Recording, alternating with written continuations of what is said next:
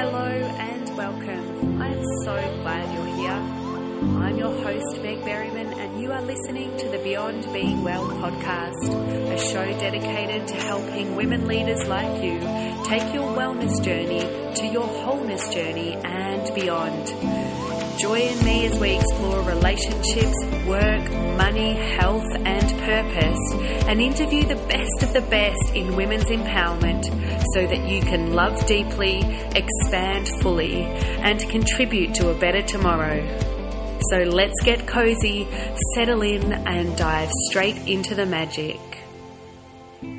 Hello and welcome. This is Meg, your host, and I am so excited about giving you, gifting you this podcast episode. Today I'm interviewing the wonderful Katie Nicole. Katie is a accomplished life coach. She's an NLP practitioner and she's a speaker. And her passion is inspiring others to see their greatness, helping others to embrace all of who they are so that they can begin to love themselves inside and out. And Katie, in this episode, really opens up about her own journey from self harm and bulimia to being in a place of truly loving and being reverent to her body.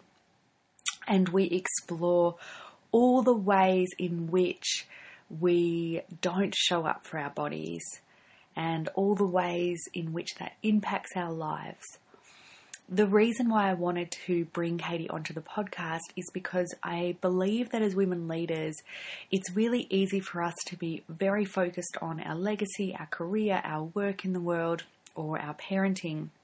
And we assume that the relationship we have with our body doesn't truly reflect like the larger things going on in our lives.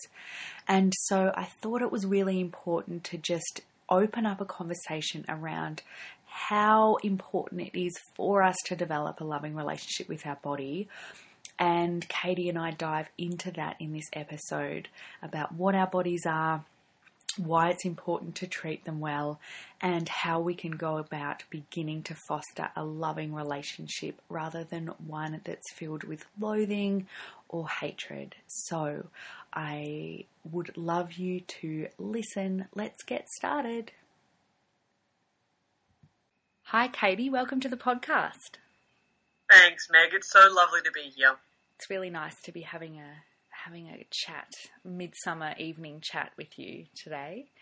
Um, Katie, I wanted to share a little bit with our listeners before we dive into the questions how I came across you and your work, um, and then dive into the questions. But I saw you last year at Seven Sisters around this time, and you were presenting um, around body love.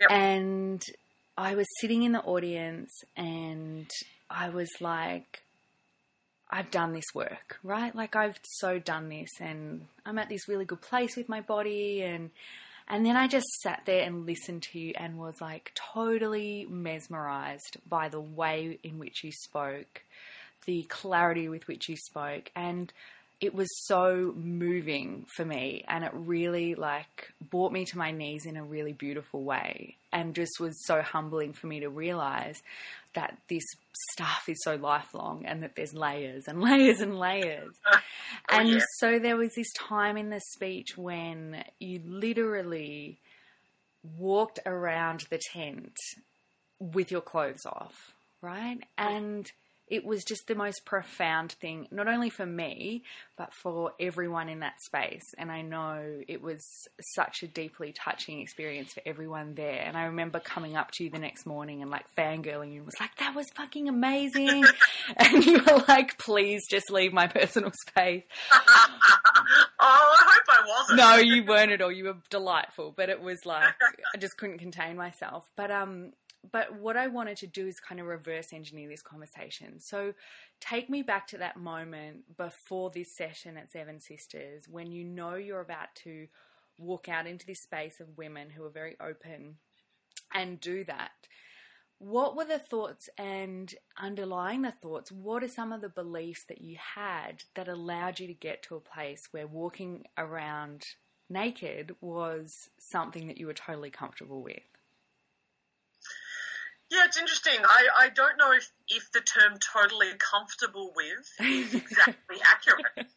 yeah. Um, That's what it looked like from the share- I share that with complete honesty because because that that experience at the Seven Sisters Festival was just as healing for me as it was for for the participants, for, for, for yourself being in the audience. Probably, I reckon five or six years ago, it dropped in for me to have. I had this image of coming out on stage at some point with no clothes on, and and it, and it it resonated so deeply with me that that if we can look at each other with love, then we can find love within ourselves. And and like I was nervous, particularly that that I, I did it twice at the Seven Sisters Festival last year, and the first time it was the very first time actually that I was got to deliver my content to an audience that I knew would receive it really well as well. So it was the first time I was sharing my story in terms of what what I've experienced in my life with my body and to me it was a matter of and continues to be a matter of being the example. Mm. I it's it's so important to me that us as women see other women imperfect and in our power. I, I share in the in that particular presentation around the fact that a body like mine is always seen as the before picture Mm. and something to be ashamed about because it's not um, flat or thin or or it doesn't fit into the mold of what is considered aesthetically beautiful, so to speak. And I know that there's so much shame there that we only we only tend to look at bodies that are perfect and know that they're worthy, but any other body that isn't perfect isn't considered worthy in our society. And it's really important to me that I change that Mm. one person at a time, Or many people at a time. In that or many people at a time. I, I have to say that like I walked out of that and um, just wanted to get naked immediately myself. And uh, you told me recently that like a lot of people have shared that that they just like now their life goals are to just like get get in their undies and and walk around. Yep. How does that make you feel that that that has uh, resonance? That this message is so is hitting a nerve so deeply. Uh, I distinctly remember those all those com- comments flooding through from people just being like, "My body's amazing. I, I, I want. I'm so comfortable in my space now." And, and Meg, I can I can honestly share that it that has been overwhelmingly humble, humbling that through my pain and through my journey and through through hating myself so badly that I wouldn't have ever considered my body to be valuable, to be able to stand there and to have people have people step into their own power because of my example. That's that's humbling to me more than more than anything else. I um that along with gratitude. Um, for the gift that I've been given of of the, the, my pain. Mm. It's really powerful. So let's go back to let's go back to your pain and and and share, you know, so that so there's a a belief and a series of thoughts around like being the messenger and being the example, as you said, that gave you the courage to do that. But what was that story maybe five or ten years ago around your body? Yeah, look, I even think from a little from a little kid, you know, being I remember being nine years of of age and wearing a t-shirt over my bathers Yeah. because because I budded really early. So by the time I was nine, I had 14B breasts, and I, I looked very different from a very young age. By the time I was 14, I looked like I do now. I had, you know, I had double D breasts, and I was six, you know, five foot ten. And so I always looked very different to what everybody else around me did, and and it was always this pervasive message that big and fat equaled less than and unworthy. And I think that even being five foot ten in itself was big. And and so even if I was um, quote unquote skinny, I was still tall and this giant kind of person that I never really felt comfortable in that because all the women around me, all the girls actually, let's be more accurate there because of the age that I was, were small, even just short and, and not developed. So I became very uncomfortable in my body from a very, very young age. And I think by the time I hit 16, I I was also 100 kilos, so I was quite overweight, and it sort of started the journey of I need to lose weight in order for me to be valuable, I need to lose weight. And, and over the next, I want to say 10 years, from 16 to 26, I lost 125 kilos off and on over the years. I would, I would put the weight on, I would lose it. I would put the weight on, I would lose it. And Meg, the whole, the whole while thinking that if I could just get to that goal weight, if I could just get to that ideal body, if I could just reach perfection, then, then once I get there, I'll be happy and I'll find the love that I'm looking for. And every time I went on this cycle of, of losing the weight and putting it back on, my self esteem worsened and, and the way that I felt about myself was even harder than what it was before. So I took a quite a severe downward spiral. And by the time by the time I must have been 27, so we're talking nine years ago now, 10, yeah, about, about nine years ago, uh, I got to the point where, where I was so sick of dieting and so in so much pain around dieting and so much shame and guilt that one day I, after a, a binge, after a point where I could not contain myself anymore and, and control my urges to eat that kind of food, which I'm sure that many listeners can re- can relate to.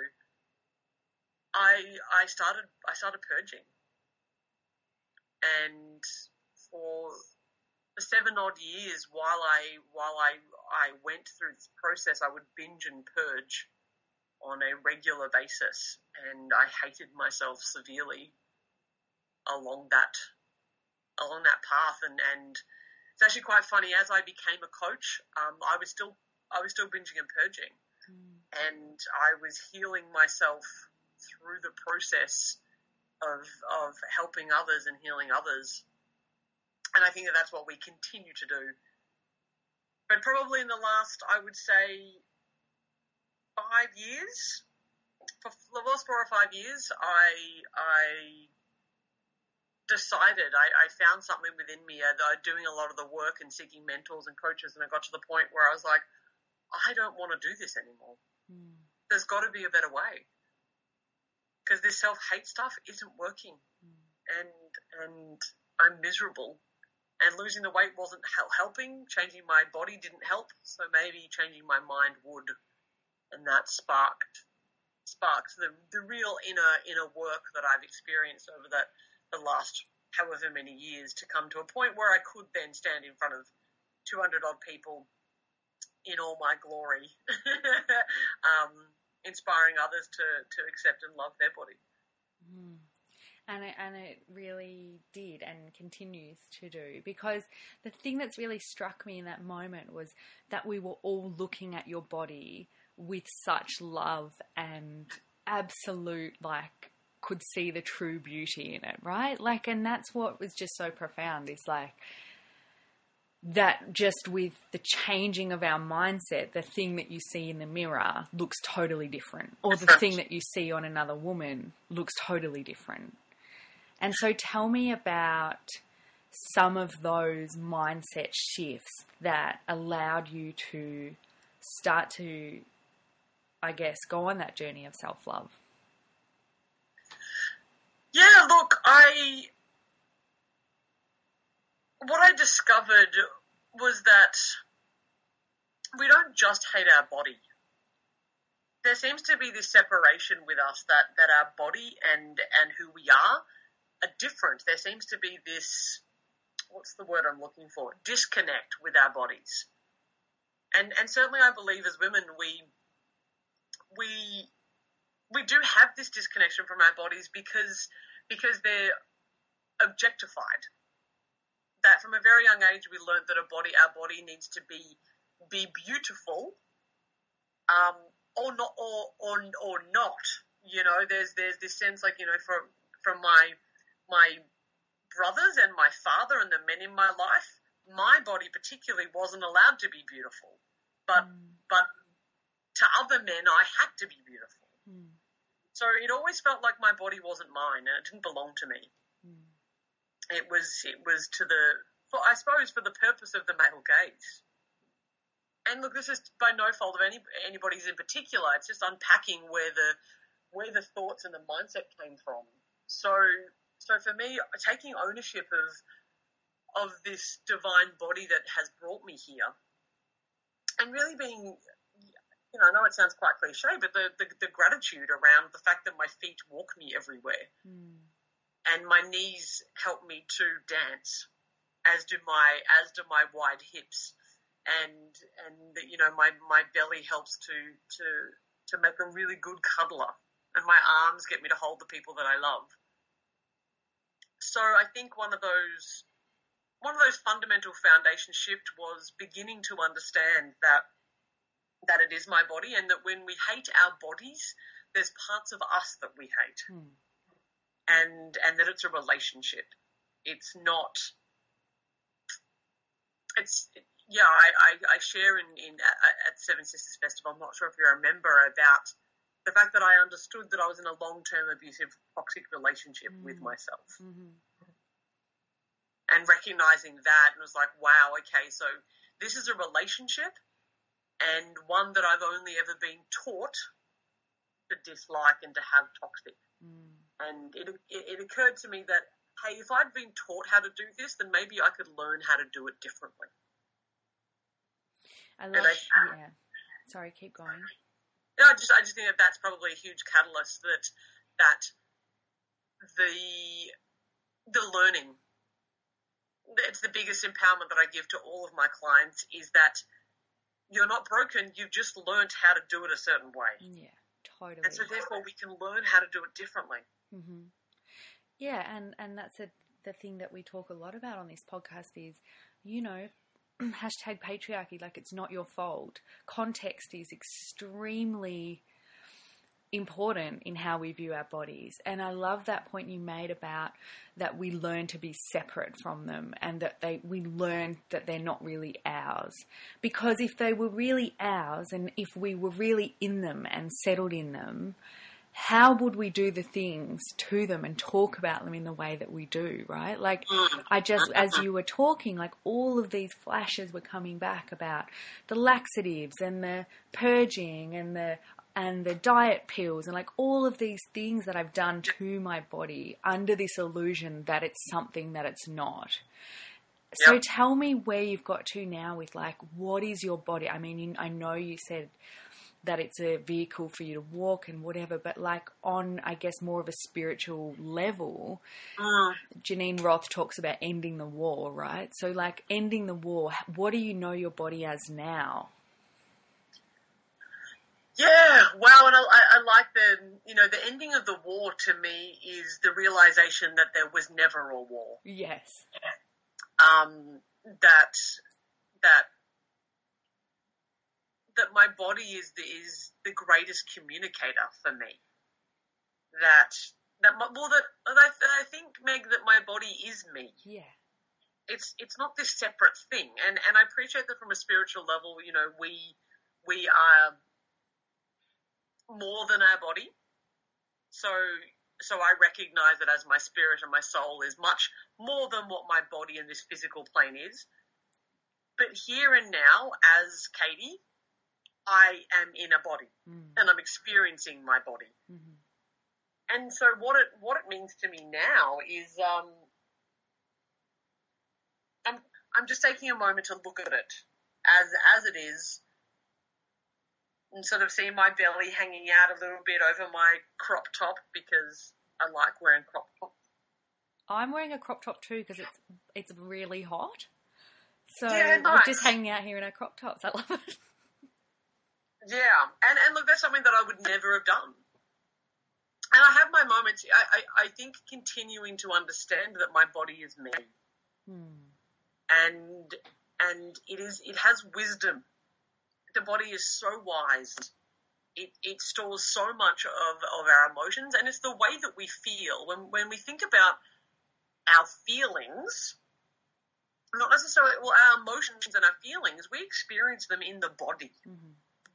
You know, when someone talks about feeling happy, we can actually physically say, well, where, where is that in our body? And we can feel it in our body. Mm. We talk about our gut instinct. We talk about, oh, I've got a tight, tight chest or a knot in my stomach. Our body is the thing that allows us to feel. Mm-hmm. And if we're disconnected from that, then we're not in touch with our feelings. So when we're not in touch with our feelings, we block out our feelings. We're not, we're not connected to who we are in the truth.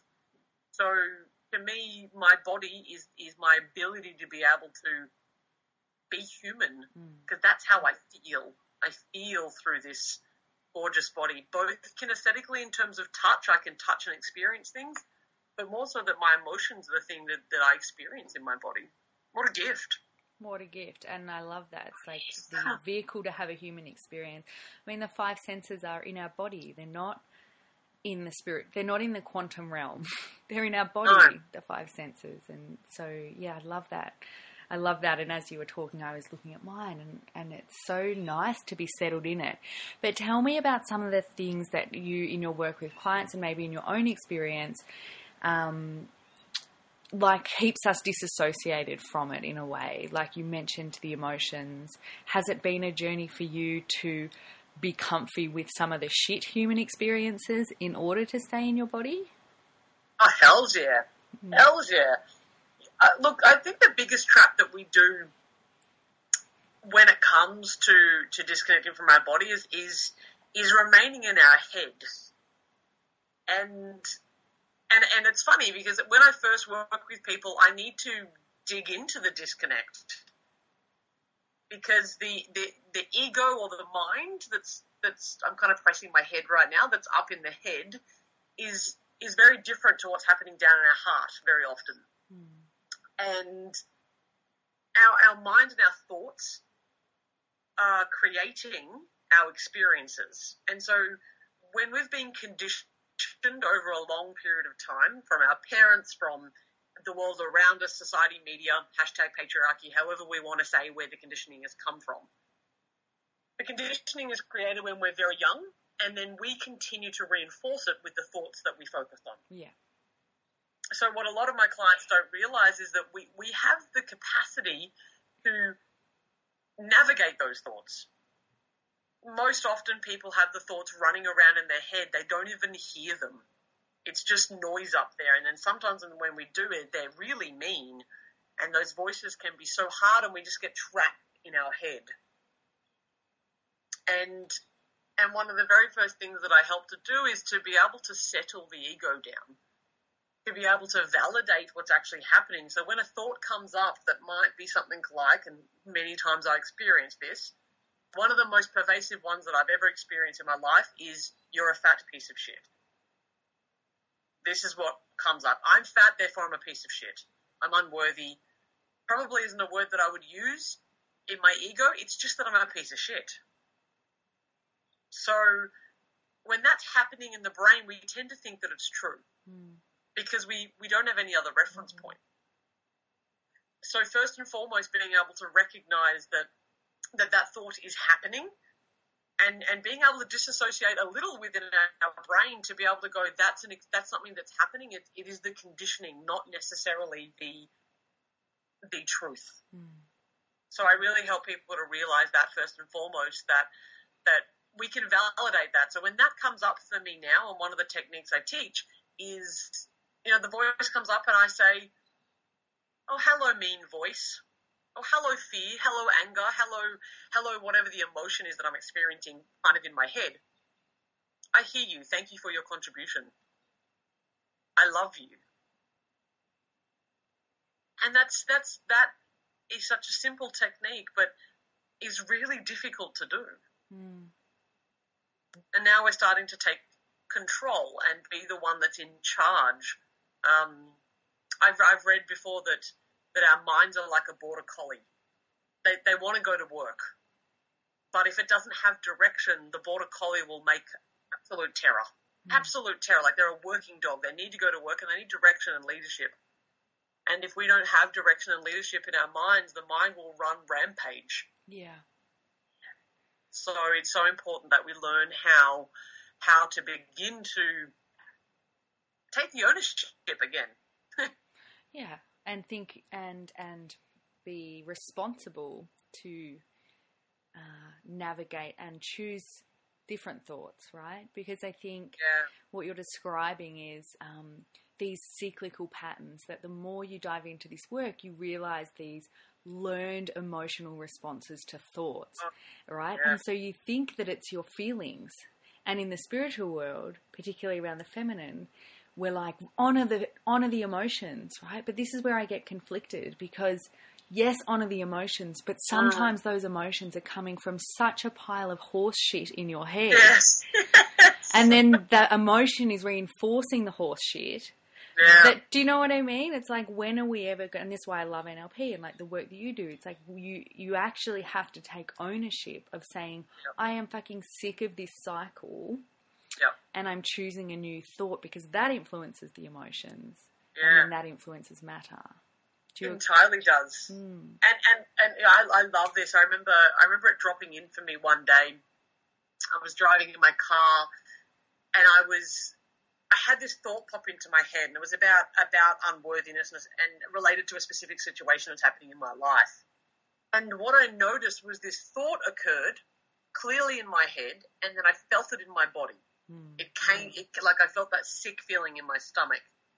And immediately, my head produced another thought, yes.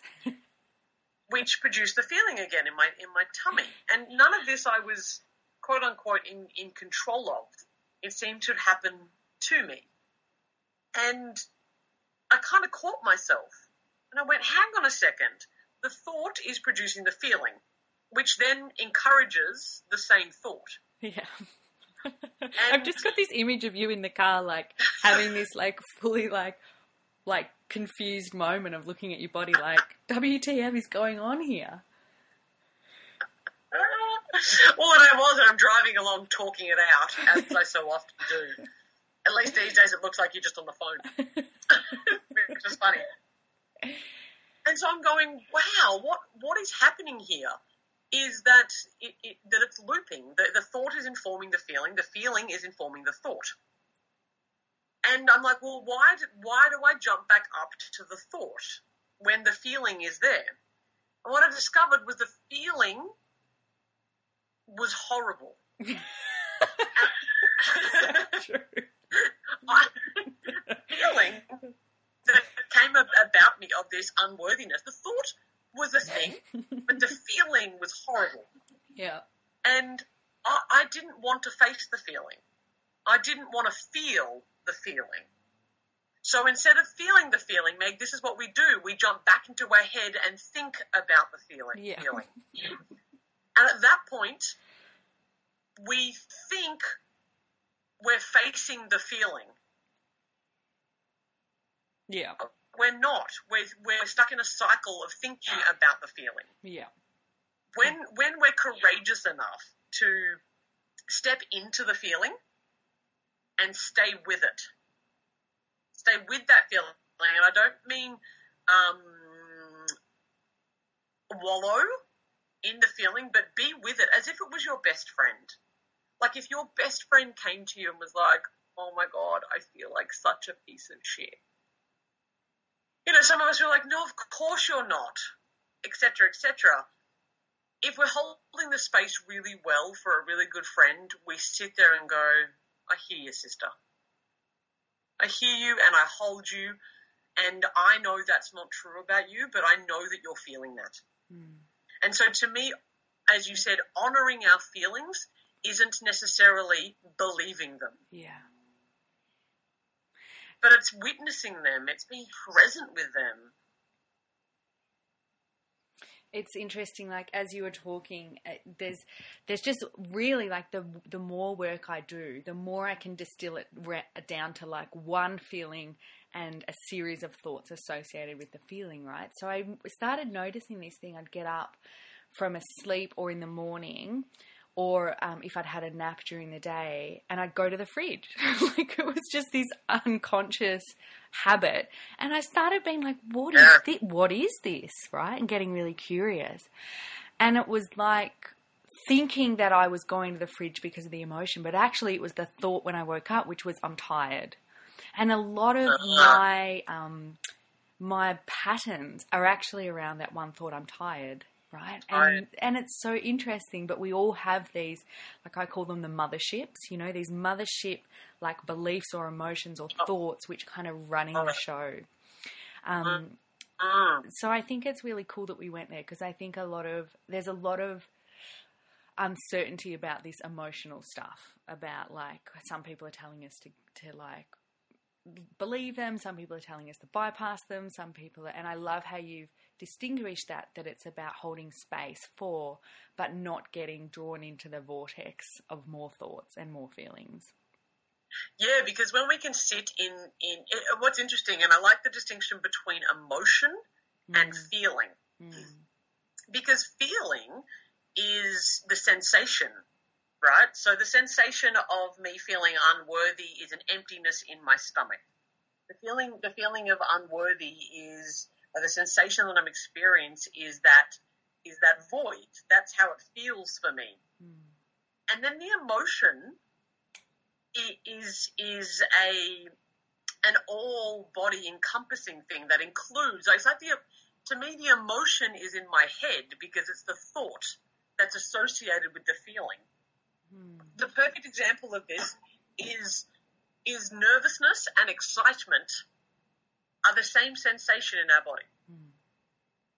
When we're excited for something, our heart rate's up, we're feeling a bit sweaty, the, you know, like we're, we're breathing shallowly. When we're nervous, the, the, the sensation, the feeling is the same. Well, what creates the emotion is the thought that we attach to it. Mm.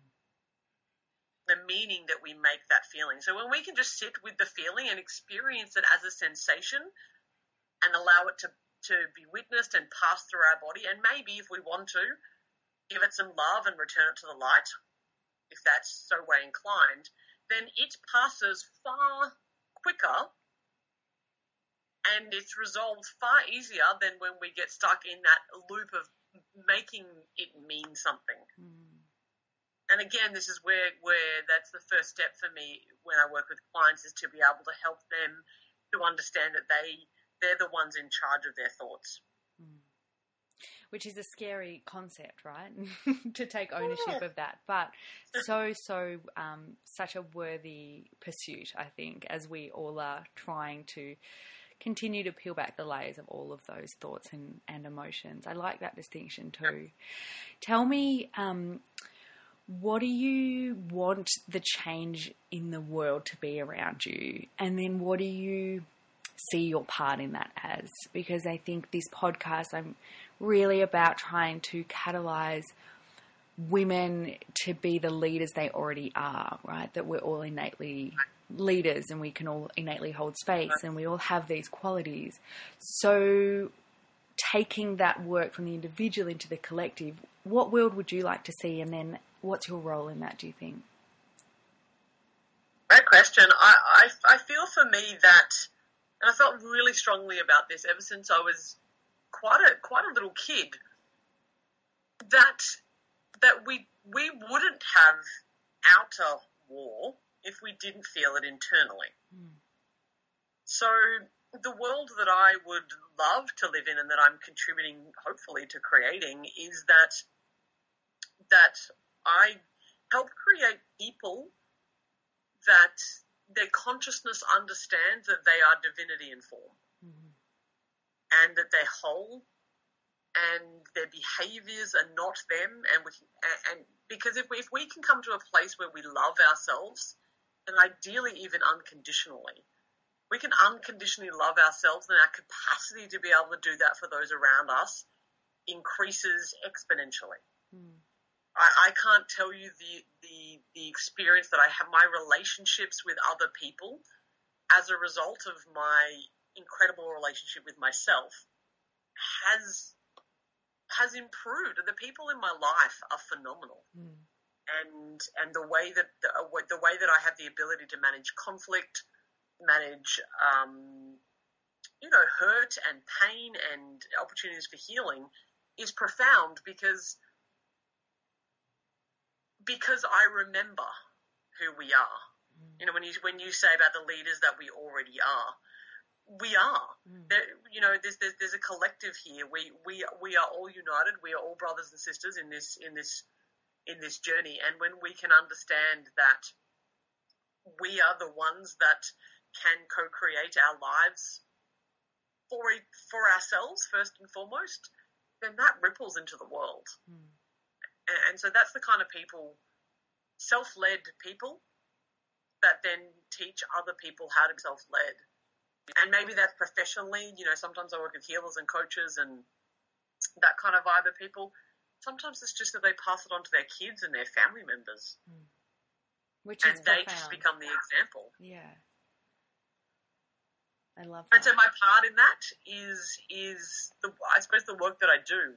The more the more I learn how to unconditionally love, I what I share with all my clients is that I I I teach what I experience. So none of the things that I've asked my clients to do, I, I, I always have done it, or I'm still doing it, or it's not a I will do it. It's I've done it or I'm doing it right now. And I suppose a good example of that is I was on the phone um, with a client, and I was encouraging her to to on our phone sessions sit in her bikini just at home and just be around herself in her bikini because she found it so uncomfortable to be in public with her body that I'm like, well, you need to get comfortable with it first. So let's just hang out in your bikini. And, and she came to the session and she wasn't in a bikini. And I'm like, cool, let's do it. And so we did it together. I actually got naked. so, so in our, in our, in our session, the whole time, the hour or so that we were chatting, I was naked with a headset on and and she was in a bikini. I love because, it yeah, like I, I just I wouldn't ever. I, I live it. I know it. I've lived it. I experience it, and and uh, it, to to me, I, I'm just a little bit further down the path, so I can I can be a guide. A guide's a beautiful um, a beautiful way of putting it, and that you you are in spades. I wonder whether there's something in that, you know, about the that that we need to collectively, I think, get more comfortable with our bodies, and part of that is, you know, changing our social feeds and just erasing the perfection and mm. actually showing up in our truth and in our bodies. And there's nothing more beautiful and um, incredible than that. Yeah. But in terms of, I guess, thinking about a woman who is done a lot of work, maybe done a lot of wellness work, some coaching, some yoga, and still in this place of hatred for her body. Can you tell me, firstly, the impact that that's having on her so that we really viscerally understand, like, what this is doing to us? And yeah. then what you would say to her is like where to start on this mm. journey. Yeah. Yeah, so I mean, in terms of impact, in, in everyone that I've ever worked with, and, and certainly through my own experience, it impacts every single area of our life. Our relationships, we don't let people get as close to us as as perhaps we're yearning for. We, we, we keep people at a distance even if that's through um, like dependency on people. We can be quite clingy, or the reverse is true. It affects our health because we're making decisions based on on fear and scarcity. So it's that whole well, I won't be worthy until I'm 10, 15 kilos lighter, whatever it happens to be. So now I'm going to go on a stringent diet. And I often say nobody ever hated themselves healthy. Mm. The the voices inside of our heads that are putting us down constantly can never produce a result where you're happy. And and so no matter what you do, no matter where you go, it won't ever be good enough. And this is the you know the poison of perfection is that is that people believe that if I just get to that point, then I will be happy. If I find that partner, then I'll be happy. If I get that job, then I'll be happy. And what ends up happening is that we waste our life and we waste our, our skills and our talent and, and we perpetuate the myth within inside of us that we're not good enough. Mm. Because our self esteem can never match feeling good enough. So we continually keep driving for the thing, but whenever we get to the thing, we can't let ourselves be happy because we don't think we're worthy of happiness. So we live a life constantly striving, constantly trying to grab at and thinking that thinking that we're empty when when that's all just an illusion. The truth is is that we're whole. Mm. So it, it, it's it can be really extreme for people. It's it's from extreme of they don't have any relationships and they are severely depressed. So you know, for some people, it's just well, I wouldn't wear that outfit, or I or I don't have sex with my partner anymore, or I do it with the lights off you know, I, it's quite desperation. Mm. Is probably the most mild form of that. So that I think answers the first part of your question around how's it affecting people. Mm. Remind me again about what the second half of the question was, if you remember. Where to start? like where to start on this huge, you know, saying someone to someone like, just love yourself, babe, like as yoga teachers do, right? When you're like, please stop. You totally deserve it. You're so whole. Yeah. Really, you just have to. You just have to remember. but like, where to start? Where do we even begin to tear down this illusion? Yeah. Yeah, as you asked that question before, what, what came to me immediately was we have to understand that this is a practice. That it's uh, in the same way that that we learned to walk and talk and put clothes on as a child. Like that took us to get to the point where we can function in the world alone without other people. You know, they say that, that, that, a, that a six or seven year old, a six or seven year old, if they were separated from their guardians, could survive that's six or seven years of somebody else one on one being with them, teaching and practicing. Mm. And I think that we see this self love as this, yeah, flick the kind of switch, I just need to choose it. And look, there's an element of, of choosing it, but you have to start to undo all the conditioning. Mm. So, so make, making a decision that you're going to start to practice and that you'll make mistakes and that it's and that and that it is you know I know it's quite cliche but it is that journey. It's a it's a path that you're walking. And even for me now like you know I've been walking this path for a long time and my relationship gets deeper and deeper. So so where I recommend that you begin is first and foremost practice listening to the voices in the head just so you're aware of what they're saying, because most people have no idea.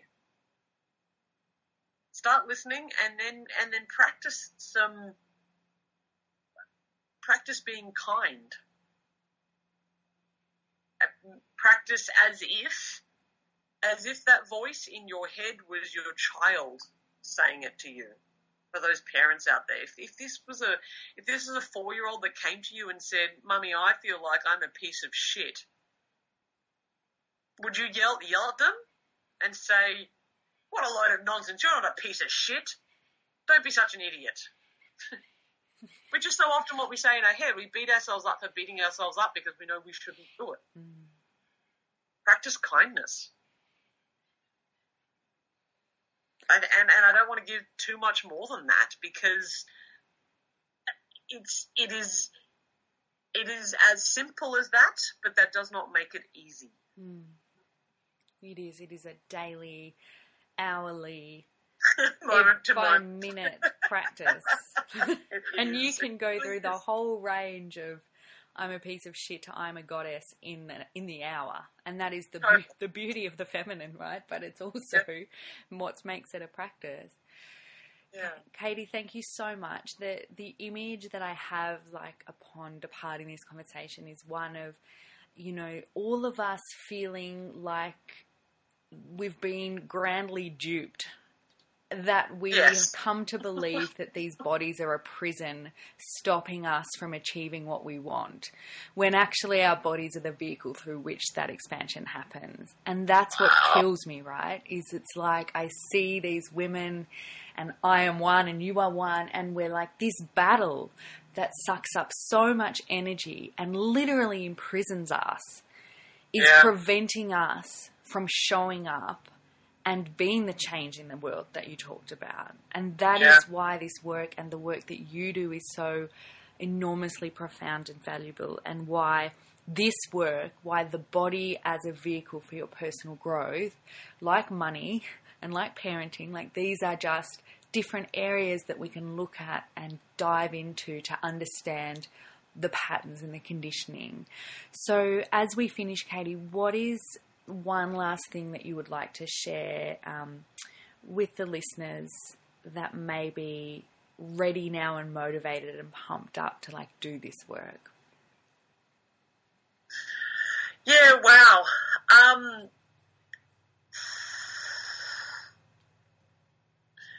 what what came to me there is is you don't have to do it alone. So fi- find, you know, when when I first started on this journey, there were coaches around, kind of, not really. I think that I started maybe you know 15, 20 years ago. I, I did a lot of personal development stuff with maybe Tony Robbins, but nothing specifically around how to actually learn the skill of building a relationship with yourself. Hmm. And so I want everyone to know that it's a skill, not a talent.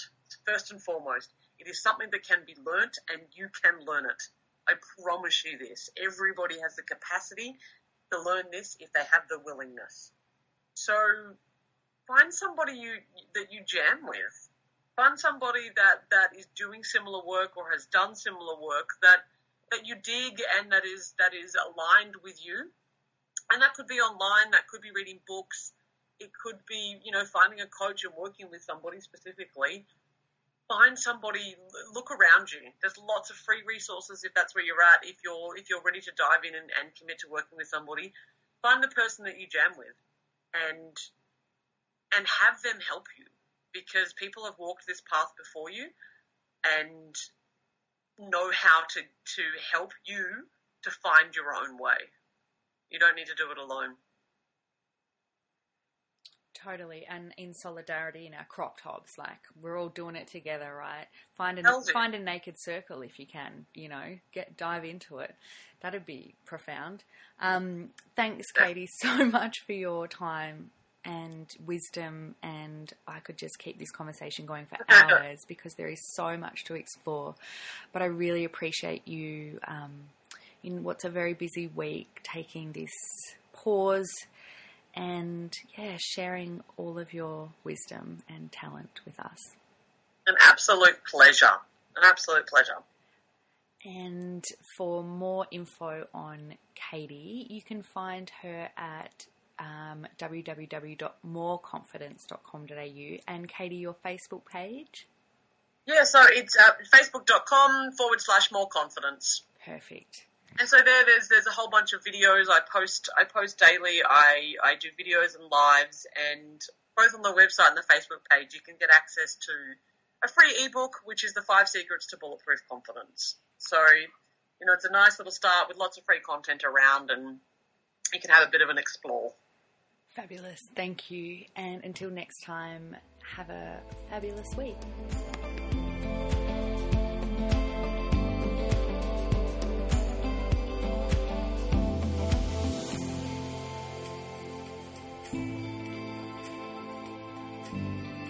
For more inspiration, connection, and exclusive invites to coaching and retreat opportunities, go to my Insta page at Meg J. Berryman or www.beyondbeingwell.com.